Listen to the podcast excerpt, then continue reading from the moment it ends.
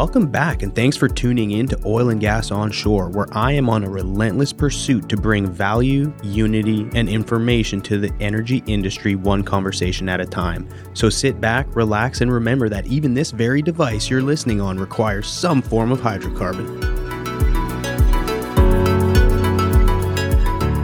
This episode is brought to you by our new sponsor for the Oil and Gas Onshore podcast. A big shout out to TechnipFMC, a company who truly represents the future of the oil and gas industry. Hey everyone, look, not only do you get awesome weekly content by listening, now you've got a chance to win some serious swag brought to you by TechnipFMC. Each week, one lucky listener will win a bundle of gear, which includes everything I'm about to list. Seriously, everything an Ogio duffel bag, a Yeti tumbler, an executive power bank power charger, a Columbia neck gaiter, and a set of AcePods 2.0, which are the true wireless Bluetooth earbuds. All you got to do is click the link in the show notes and enter your information to win. Simple. Now go get your swag on. Well, welcome to this week's episode. I'm here with Amy Hopman and Jim Shaw, Land Information Services. Thanks for coming on to the show. How are you guys doing today?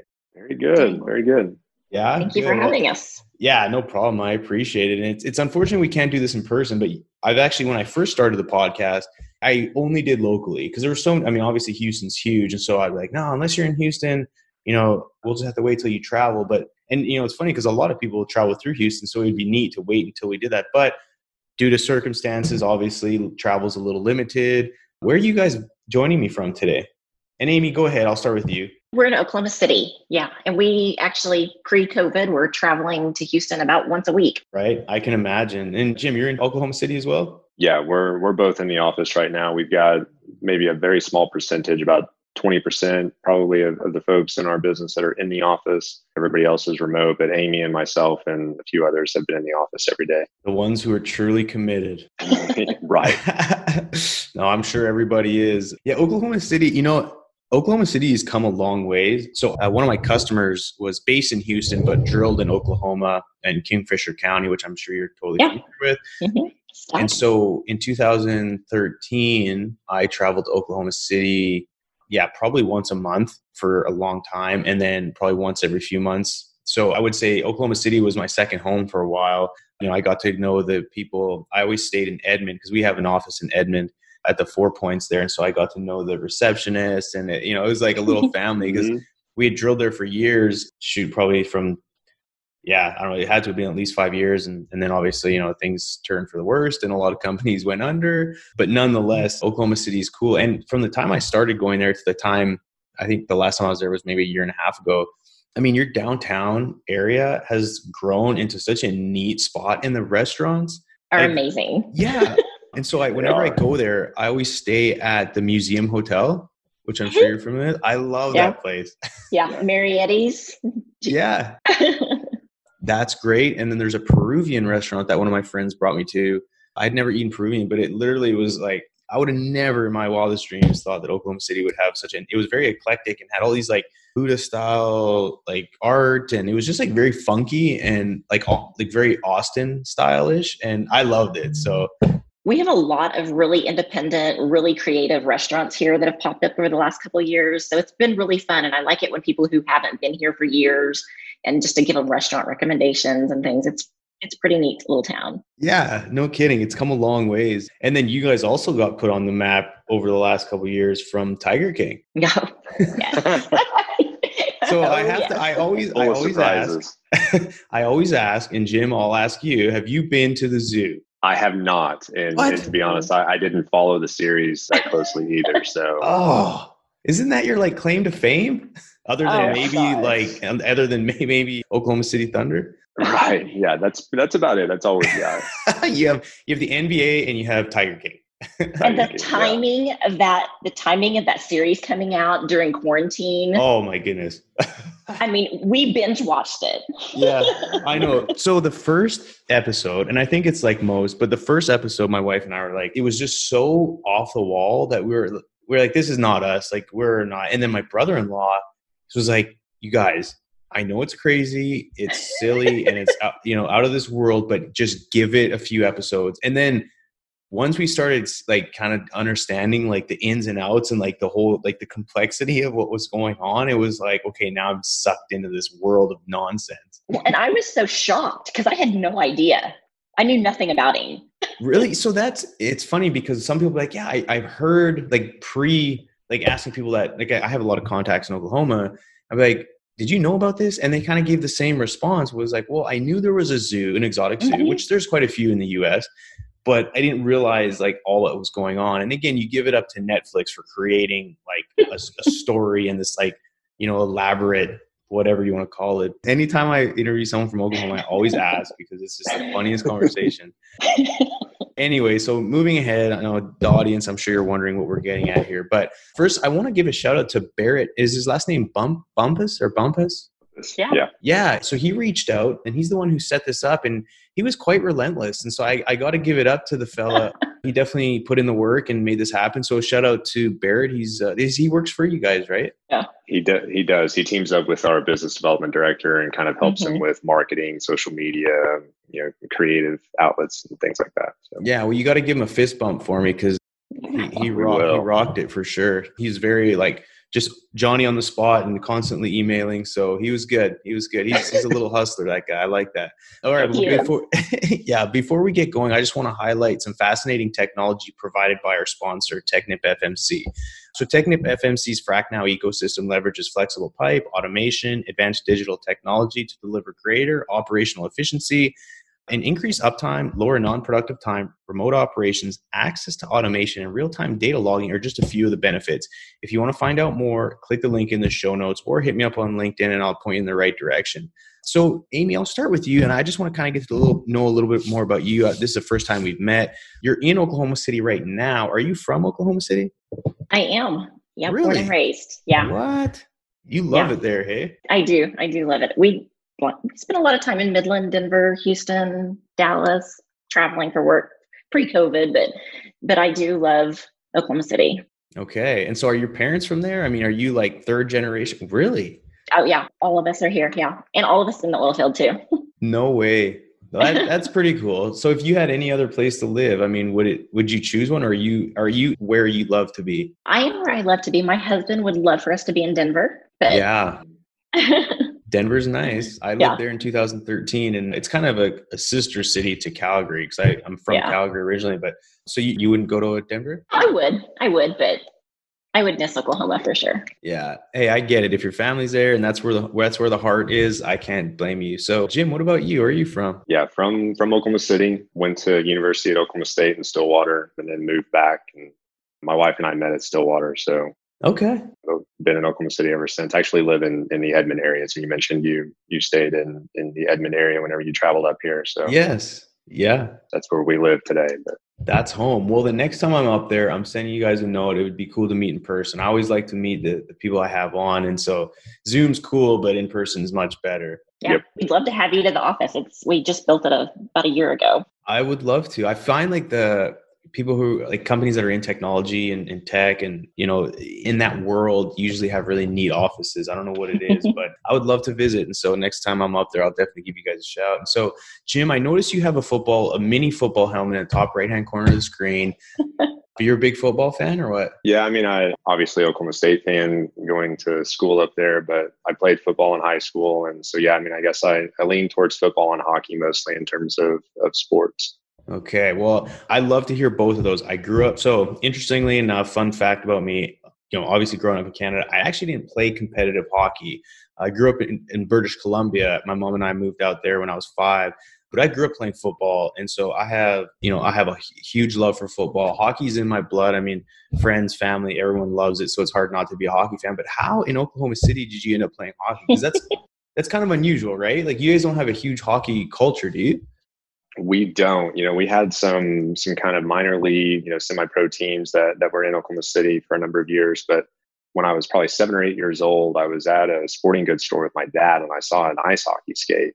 And I had no idea what it was, and he was like, "Well, let's let's go, you know, to the local rink, you know, and go do a public skate." And and I was hooked ever since that. And so there was there was actually a really good competitive travel team that that I was able to you know compete for and, and get on and and played for about six or seven years but our actual league play was between Oklahoma and Texas and and primarily, but you know, we traveled all over the country for tournaments and whatnot. So yeah, it is very surprising. Most people, when I say that I, I grew up in Oklahoma City and played hockey, they don't believe me at all. But yeah, but yeah, it was it was it was fun.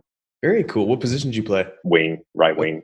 Okay, okay. And so, growing up in Oklahoma City, were you a Dallas Stars fan then, or? I was, but I was probably more so a Detroit Red Wings and Boston Bruins fan. Okay. I went to go see the Stars a couple of times just to see the Wings and the and the Bruins when they were in town. But no kidding. Yeah. That's really cool. And so I would encourage you whenever things get back to whatever normal is going to look like. So we do, and I mentioned it at the end of the podcast, but I'll mention it now. So we do every two weeks at Memorial City Mall Ice Rink here in Houston. We do what's called Hack and Whack, and it's just a bunch of old timer hockey, basically a beer league. And so we all get together. It's all oil field. We have actually a, mix of ladies and guys, and so it's neat. We normally you know play five on five. Just we always have two goalies, and so if if you're ever ambitious enough to haul all your gear or i don't know if you still play or not but you're always welcome to the to the hack and whack. So keep that in mind. If you ever feel like getting on the ice again you're always welcome. Gosh that would that would be fun. It's been it's been a number of years since i've even ref i used to referee a little bit as well but oh good for you. let alone play but yeah. Nice. Well amy let's discuss a little bit about yourself. So i mean growing up in oklahoma city total oil field family. Did you grow up playing hockey no. no. Okay. I would have guessed not, but I don't want to make assumptions. No, no, no, no, definitely not athletic. okay. So what I mean, what was life like for Amy growing up? What were you into? I was probably just a nerdy girl. I read a lot. And That's okay. Yeah. You know what? Growing Nothing up super when I- exciting. yeah, when I was growing up, nerds were not cool, but I feel like now it, the tables turned. Like nerds are cool. We've totally embraced it. Yeah, and good for you. And so, okay, so like growing up in high school, like you were just studious, and you were you always interested? Because now you're in the tech world, right? Would, would you consider No. land information? Okay, so you weren't. No, and it's funny because I'm more of the business side. So I, we, we've all come from the business side. We were never going to be a technology company. Ah, we okay. suddenly decided we were.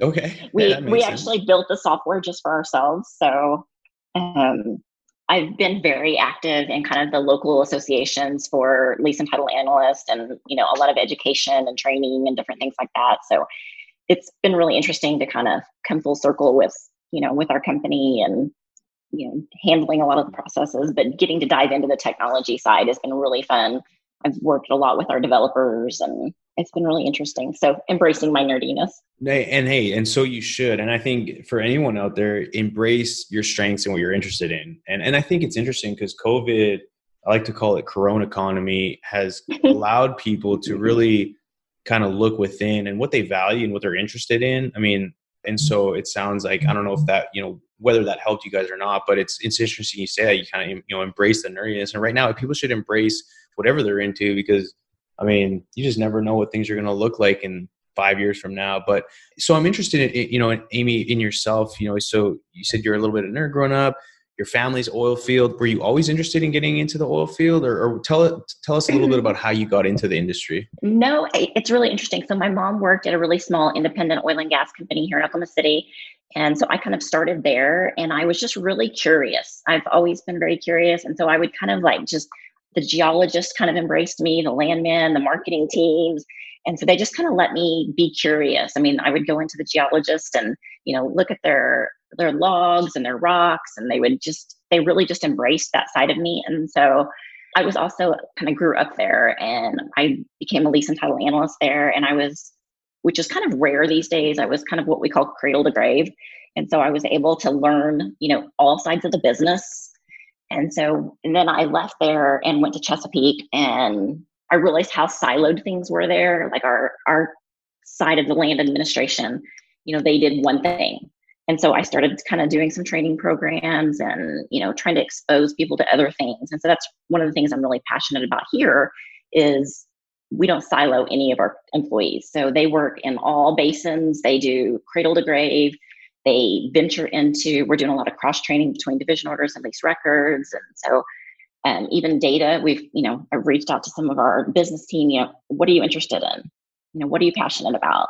What can we learn more about? So uh, education is a big thing for us here. Yeah, no, and, and I'm certainly interested to dive more into it, but I want to give Jim the opportunity. You know, obviously being growing up in Oklahoma City, I would imagine most people growing up there are exposed to energy, oil and gas specifically, maybe wind. But how did you get into oil and gas, Jim? So I have an uncle that worked for Chesapeake many, many years ago.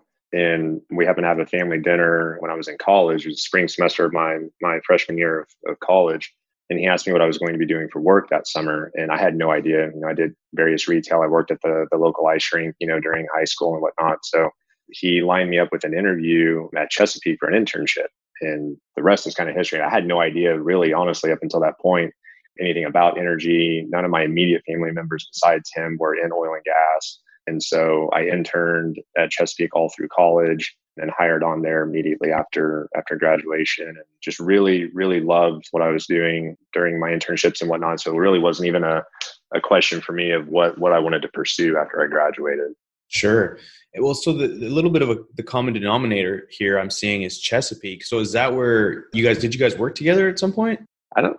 We we were there for a very brief amount of time at the mm-hmm. same time, but didn't really work.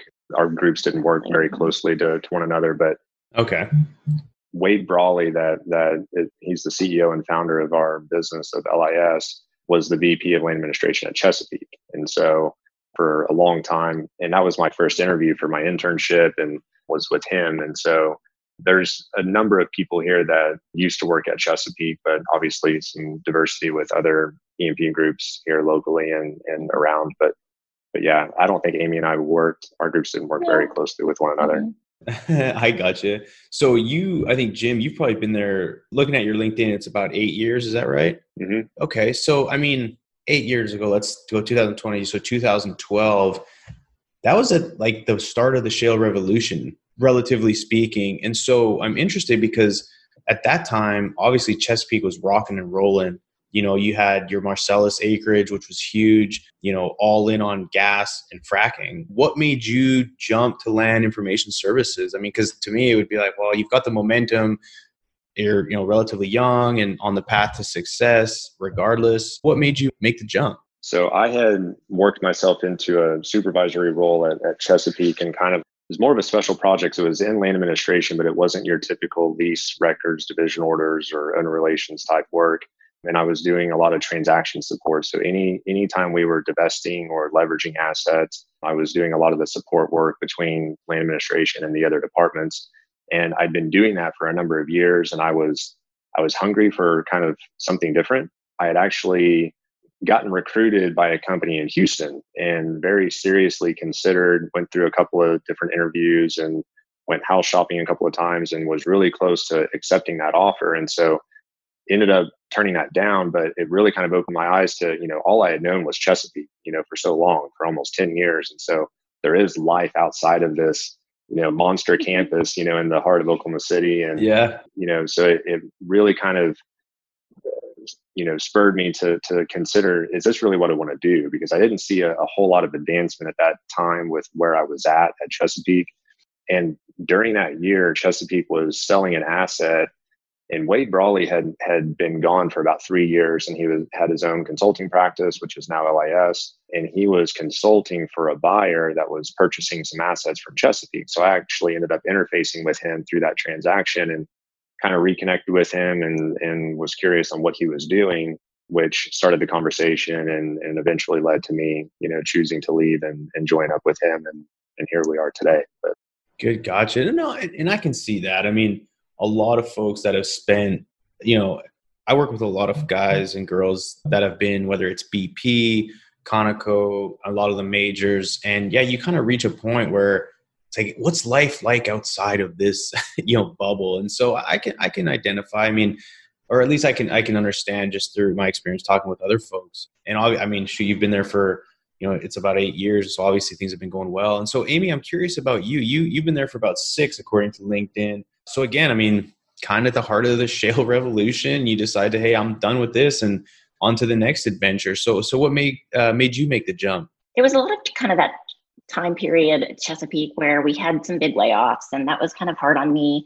There was a lot of corporate change. It was kind of after Aubrey left, and that big corporate feel just didn't feel like home anymore. You know, I was used to kind of the small independent company where I started, and it was really interesting time. My husband left his big company and I left my big company and he started his own business and Wade took me in and you know kind of that entrepreneurial feel of LIS really felt like home. Cool. And so yeah, it was just kind of a a neat time and yeah, a growing business and you know working with Jim and Wade and everyone here has just been really exciting. I mean, we're we're having fun.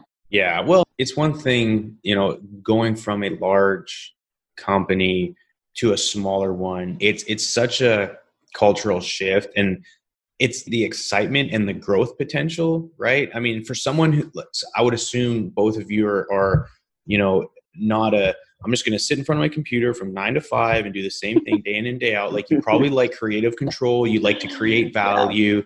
You like to just create, deliver, you know, see the return on effort. And so it sounds like there's opportunity because uh, you you wouldn't be you know there for five, eight, you know, ten plus years. So that's a testament to the company. And, and so my hat off to LIS for sure.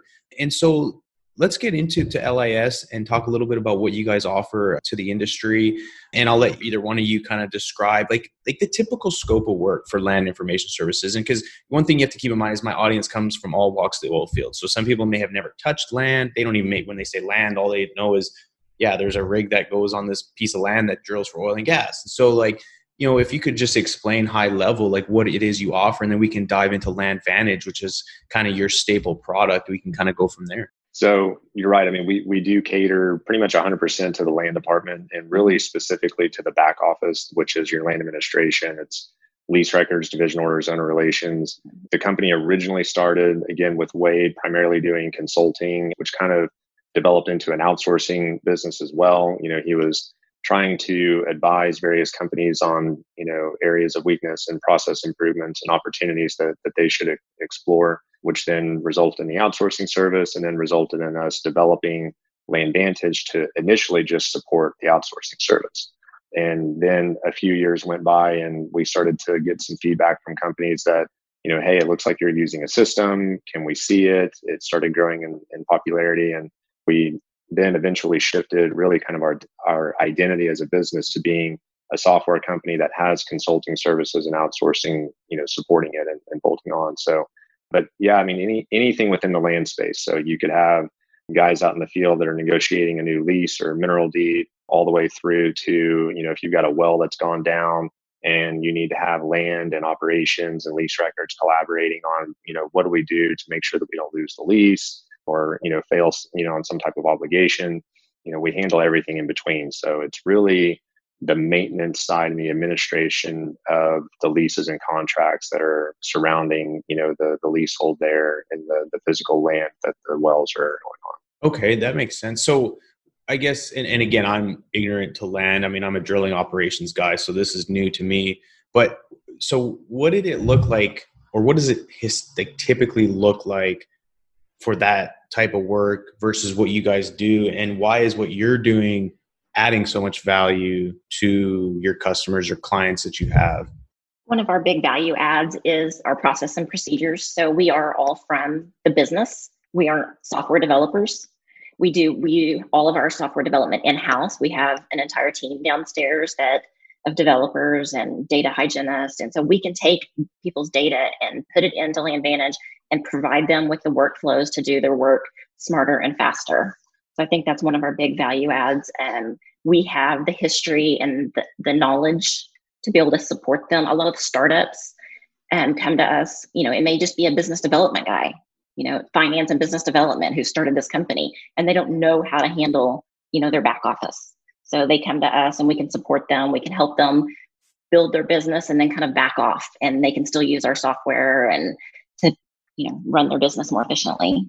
Gotcha. So is this is is what you guys offer something that like major like all operators can use or is it or because I know some companies are more catered to to the smaller markets to where a lot of companies have to outsource what they do whereas a lot of majors they try and do everything internally which sometimes works sometimes doesn't but i mean are you guys sort of in all the market or is there more of a, a like a specific target that you have or i mean certainly on the on the larger scale you know those companies if they're interested in us, the biggest value prop for us is the technology, it's the mm-hmm. software. You know, the full outsourcing model in that scenario may not be cost effective for them in the long run. But if there's any kind of short term project work or they do, you know, have to go through some type of, you know, layoff or reduction in force and they need kind of a, a stopgap solution to get them through the next 90 to 180 days to make sure that the, the overall administration and maintenance of their records is is being kept up to current, then we kind of jump in and help, you know, some larger organizations through that but yeah, the the smaller to mid sized businesses is really where the services are are very attractive and very you know pliable to them. So, but the technology caters up and down for sure. Yeah. Right. So, would you say so? We mentioned LandVantage, which is kind of your staple product. Is that because, like, looking at the website, it's you've got services which include lease contract well records, division orders, owner relations, training business processes, redesign. So, is that all under the LandVantage umbrella, or like how does that all tie together? LIS is really the umbrella. The services sit underneath that, and then LandVantage really sits underneath LIS as well. Ah, okay. And so, and you may have already described it, but like I said, this I'm learning. I'm trying to understand. So, LandVantage. So, what does LandVantage do, or was that what you were just explaining? Well, I I think I was kind of more explaining the service side a little bit, but LandVantage okay. itself is really it's an enterprise land and workflow application, land records and workflow application. So it's ah, okay. it's your repository for all of your leases, your contracts, your wells, but it goes beyond just kind of a data management and document management system. And we've got end-to-end process and workflows mm-hmm. built in the system. So from land standpoint, historically, especially for us at Chesapeake and probably most other you know larger companies, you've got your land system, you've got another system for routing AFEs, you've got another system for processing payments, you've got another system for HUD evaluations, another system to manage your owner relations or contact center. So you may be in 10 to 12 different applications on a daily basis. And that was a pain point for us towards the end of our tenure at Chesapeake. So a mm-hmm. big motivation for us was how can we fit land and land administration into one system? you know every single day this is the single system that they log in and they can conduct 100% of their work in that one system and that's that's what we've done with with LandVantage so does that ultimately allow you to do more with less? Yeah it, exactly. it, it, always seems so cliche to say that but but yes it, it absolutely does right in times like we're faced with right now that's more important than ever and, and while it's always important with commodity prices suppressed, demand suppressed, everyone's looking for ways to improve productivity, increase efficiency, save money. And so it's neat to see, which it's interesting because you guys kind of started before this, I would almost say trend or demand rather.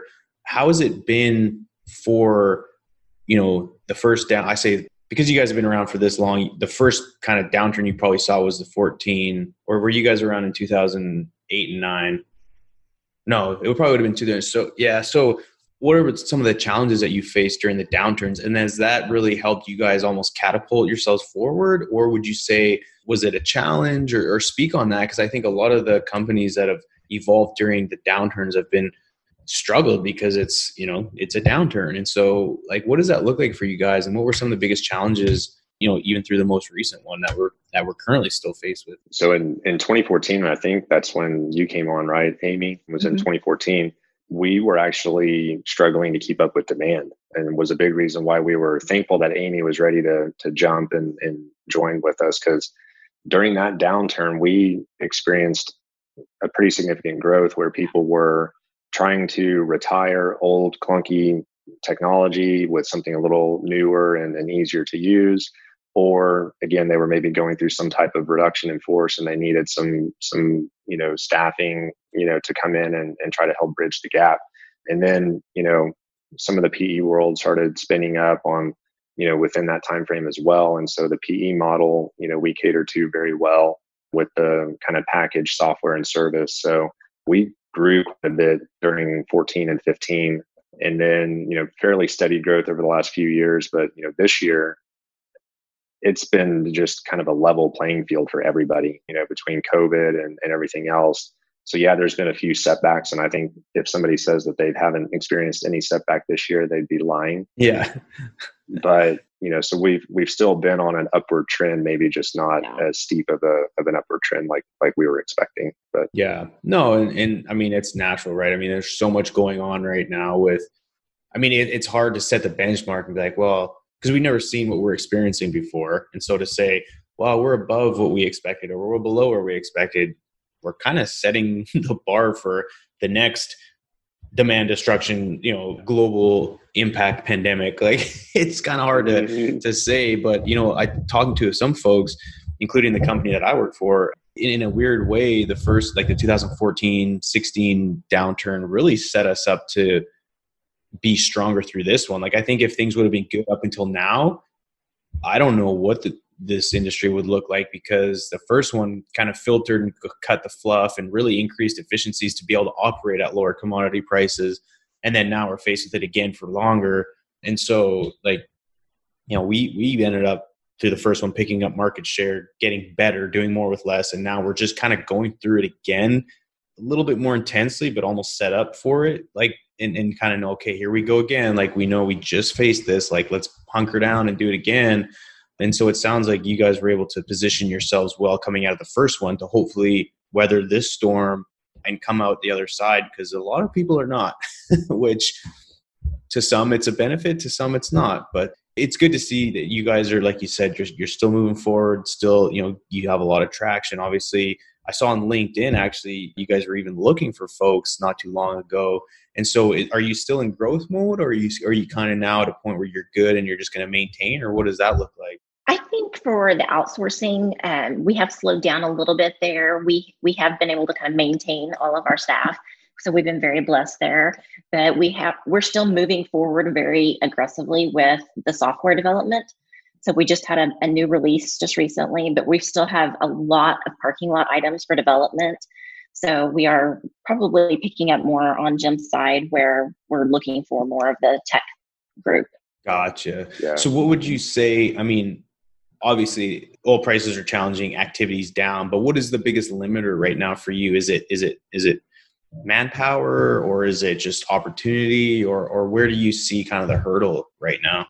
I think a, a big hurdle is just everybody being so hesitant to invest in a change, right? Mm-hmm. They don't know what the next three to six to 12 months looks like. And so, even though we can come to the table with, you know, the value prop and explain, hey, even though you're going to invest, you know, so much in the software, you're going to get that return within X months because this is what you're going to save and this is the value you're going to get. It's still a tough sell, but we're still coming across folks that are you know both optimistic and you know see see kind of through the fine print on exactly what we're bringing to the table and they see that mm-hmm. it does create immediate value.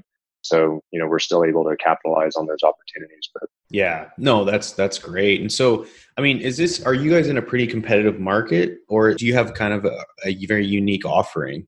Go ahead Amy, I, I was going to say both. I yeah. think we do have a unique offering because our services and our software support each other but then we also are in a competitive market. I mean, there's several, there's a, a couple really large software companies out there that are kind of that brand name that everybody knows about that we're we're kind of in com- competition with. But there's, I think we do have that unique offering because of the services and software and our um, backgrounds to yeah. offer the support and i often find too it's a lot about the people right? And so it's one thing to have the tools in the shed but if you unless you've got the right team the right culture the right services that's what brings it all together to you know quote unquote disrupt the industry.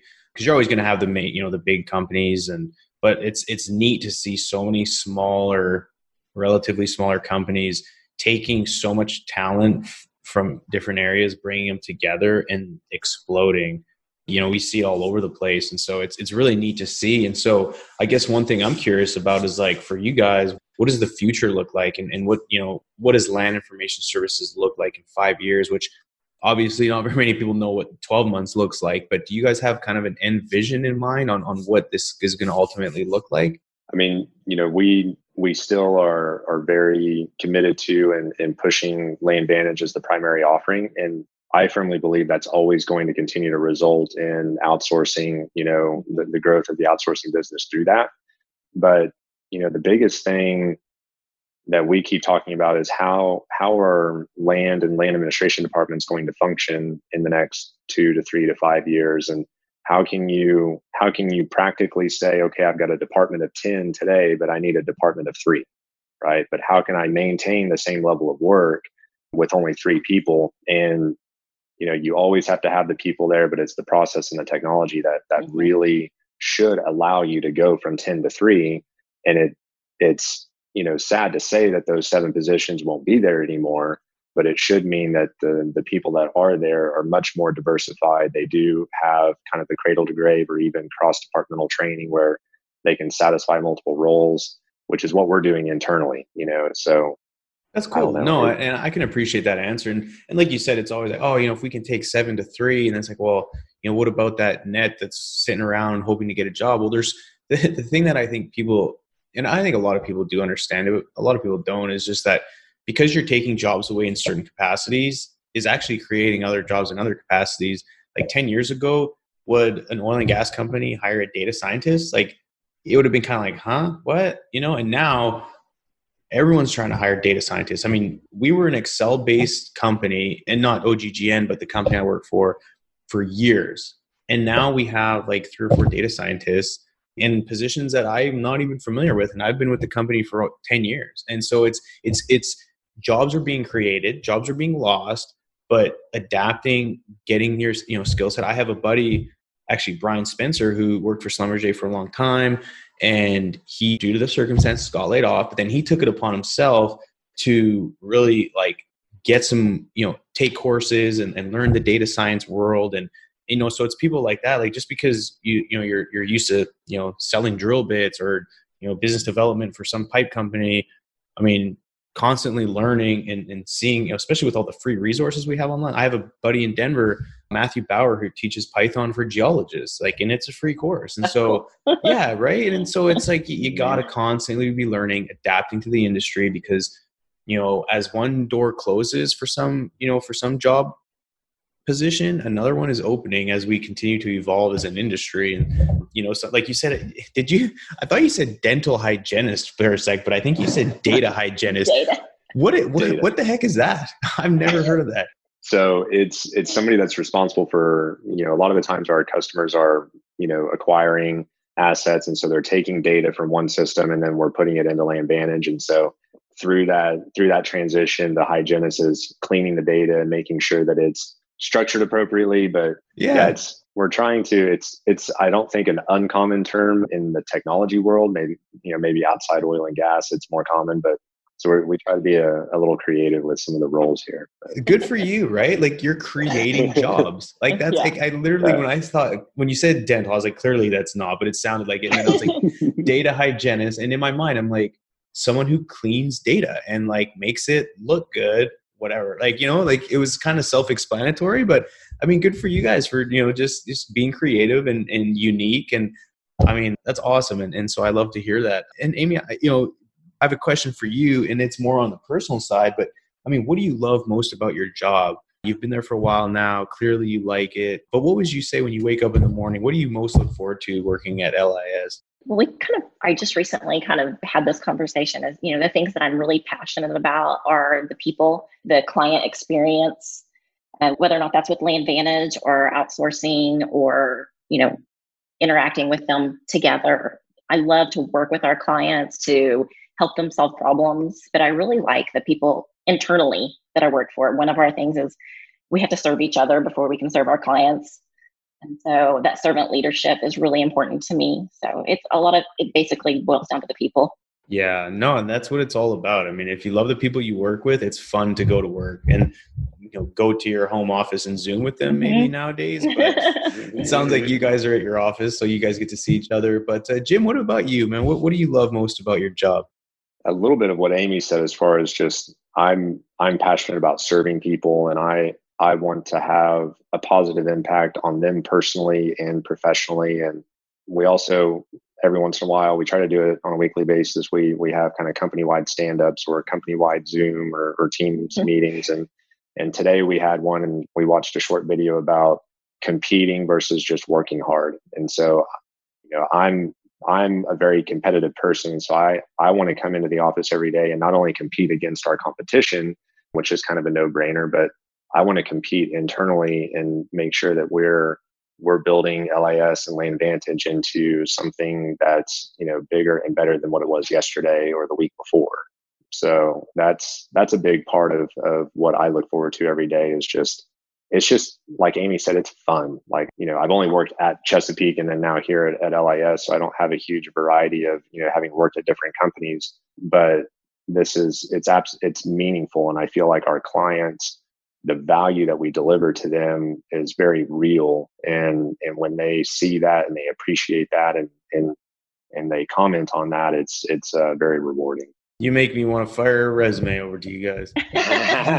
we are hiring. Right there, you go. I don't. I don't know if you need a dumb roughneck from Alberta, but if you do, you never know. My current employer is probably about to fire me here and that, but no. It's but I, I say that to say I, I love the answer, and I'm glad. It's it's neat to hear people love their job. I have you know close family members that you know always say, "Oh, I can't wait till Friday," and then Monday comes around, ah, it's Monday, but I've never been like that. And, and it's unfortunate that people have that mindset. But if you can wake up and say, thank goodness for today and just go to work and be happy and love what you do, love the people you work with, especially right now with so many people, you know, just not able to have that opportunity, but to provide some, you know, perspective and, it's great to see and like you said there there are companies hiring and it, it's getting that you know word out there and so it's cool to see where you guys are at. And so before we close out, I do have, you know, a couple other personal questions. I like to play with the, you know, play with my guests a little bit. But Amy, I'll start with you. You know, obviously working at a company at this size, you probably wear quite a few hats.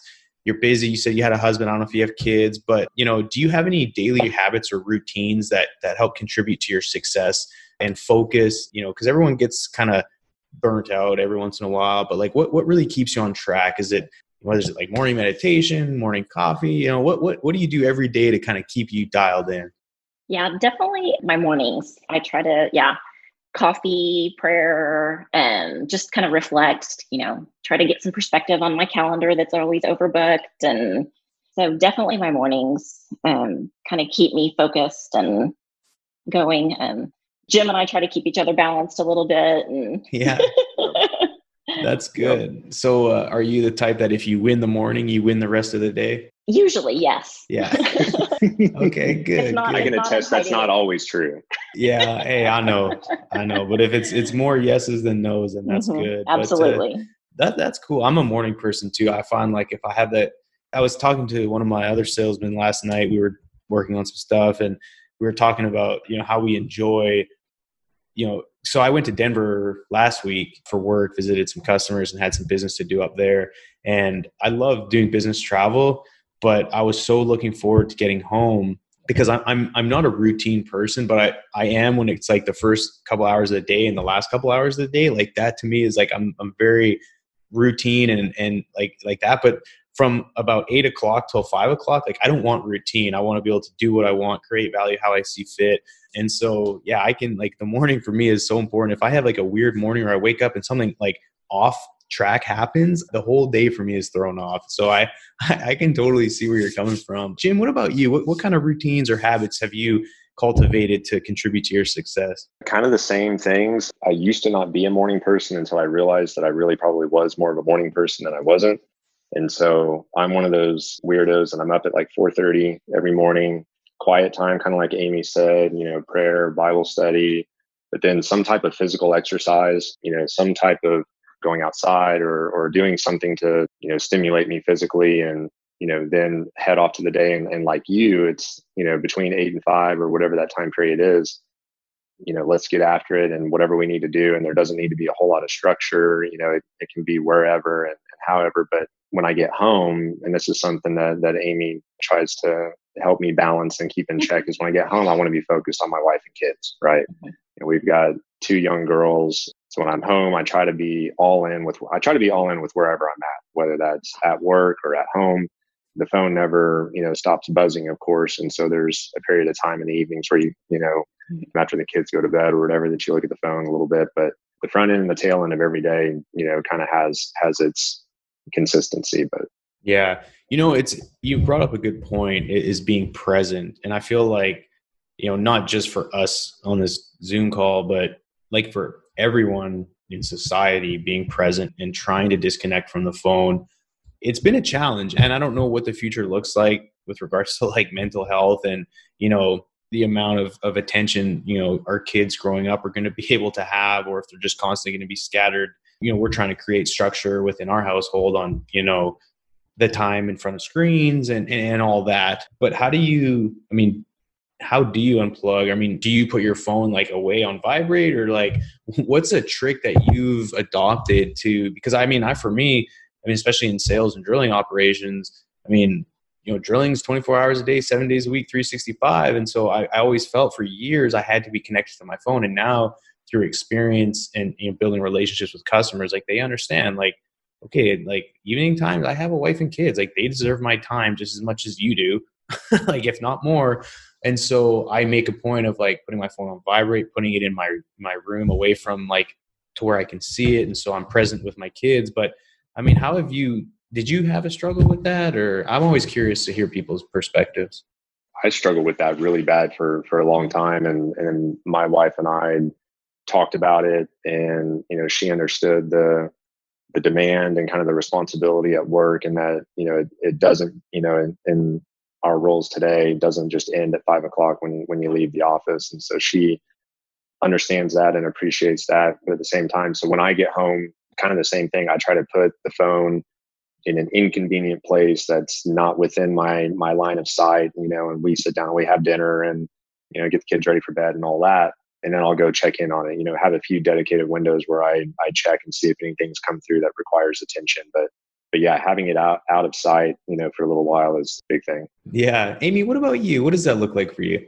Yeah, I mentioned my husband's in the oil field. He has a service company, and so he's always on too. So I'm usually answering questions. You know, from I have oh, some staff that comes in. They start working at like 5:30. So you know, I'm always on, and then you know, being responsive to clients and things through the evening try to be really responsible with that. But i also set boundaries. Does this have to be answered today at mm. eight o'clock?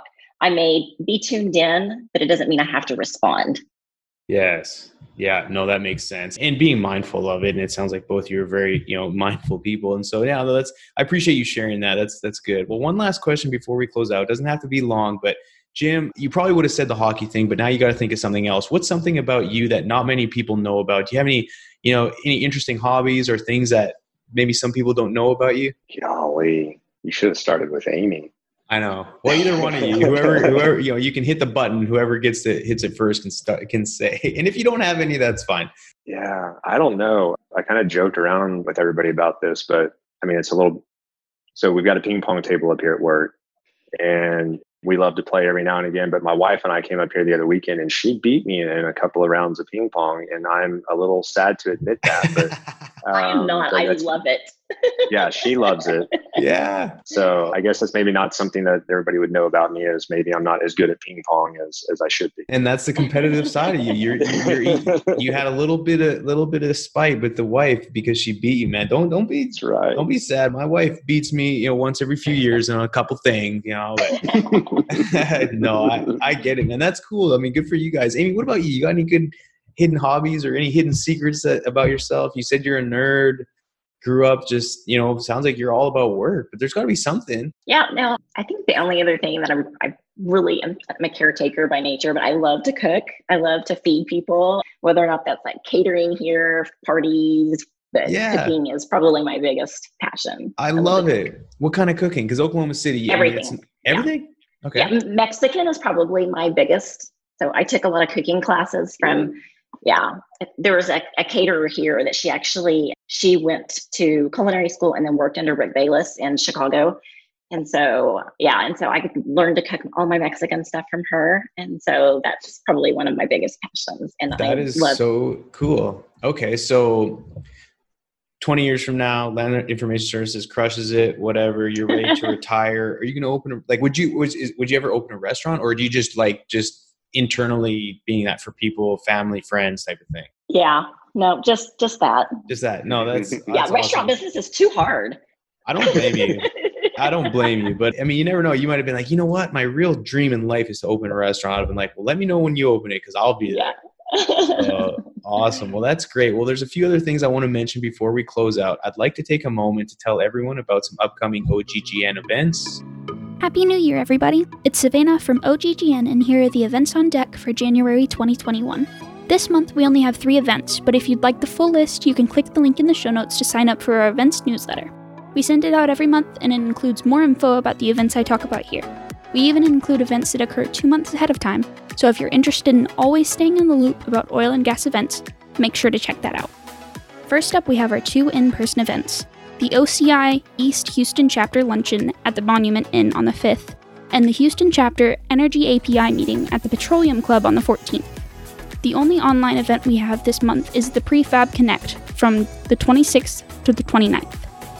Other than these events, OGGN may be hosting some more live streams this month, so make sure to check out our Facebook, LinkedIn, or our website for more information about any of the live streams we have coming up. If you have any questions about the events or any of our shows, make sure to reach out to me through my email in the show notes. That's all for January. I hope you guys have a great month and thanks for tuning in. Thank you. And anyone out there in the Houston area interested in playing oilfield hockey, like I mentioned, come join the Hack and Whack crew for some old timer hockey. We do it every two weeks at Memorial City Mall Ice Rink. Hit me up on LinkedIn for more details. Amy, Jim, it's been an absolute pleasure. I enjoyed the conversation today. If people are interested to hear more about LIS or LandVantage, what's the best way for people to reach out to you or to just get to know more about the company? And I can put the link in the show notes so you don't actually have to say it, but what's the best? Like I think going to our website for sure. You got a mm-hmm. lot of material on there and there's an email that you can reach out, you know, to us that that hits Amy and myself and a few others. So definitely through the website is probably the best way. And we've got a YouTube channel as well that's got a lot of good content on it. Awesome. Well, what I'll ask is either one of you send me all, any links that you want me to put in the in the show notes, and then that way when we release the episode, it's easy for the listeners to access. They can just click the link. So any link you want me to put in there, let me know. I'll put your LinkedIn links in the show notes as well. That way, if people want to reach out to you individually, we can do that. And yeah, with that being said, it's been it's been awesome. Any closing last words for the audience? No, just thank you for having us. It was really fun. Good. Well, I'm glad you guys could make it. This is a lot of fun, Justin. Thank you so much. Yeah, no, I can't wait to come visit you guys hopefully soon. Yeah, and if you guys come definitely. down this way, let me know. And for the audience out there, always remember when the density's up and the gas is down, open the choke. Let's go to town. Thanks, everybody. Thanks again for listening. Tune in next week for another episode of Oil and Gas Onshore, a production of Oil and Gas Global Network. For more information, visit oggn.com.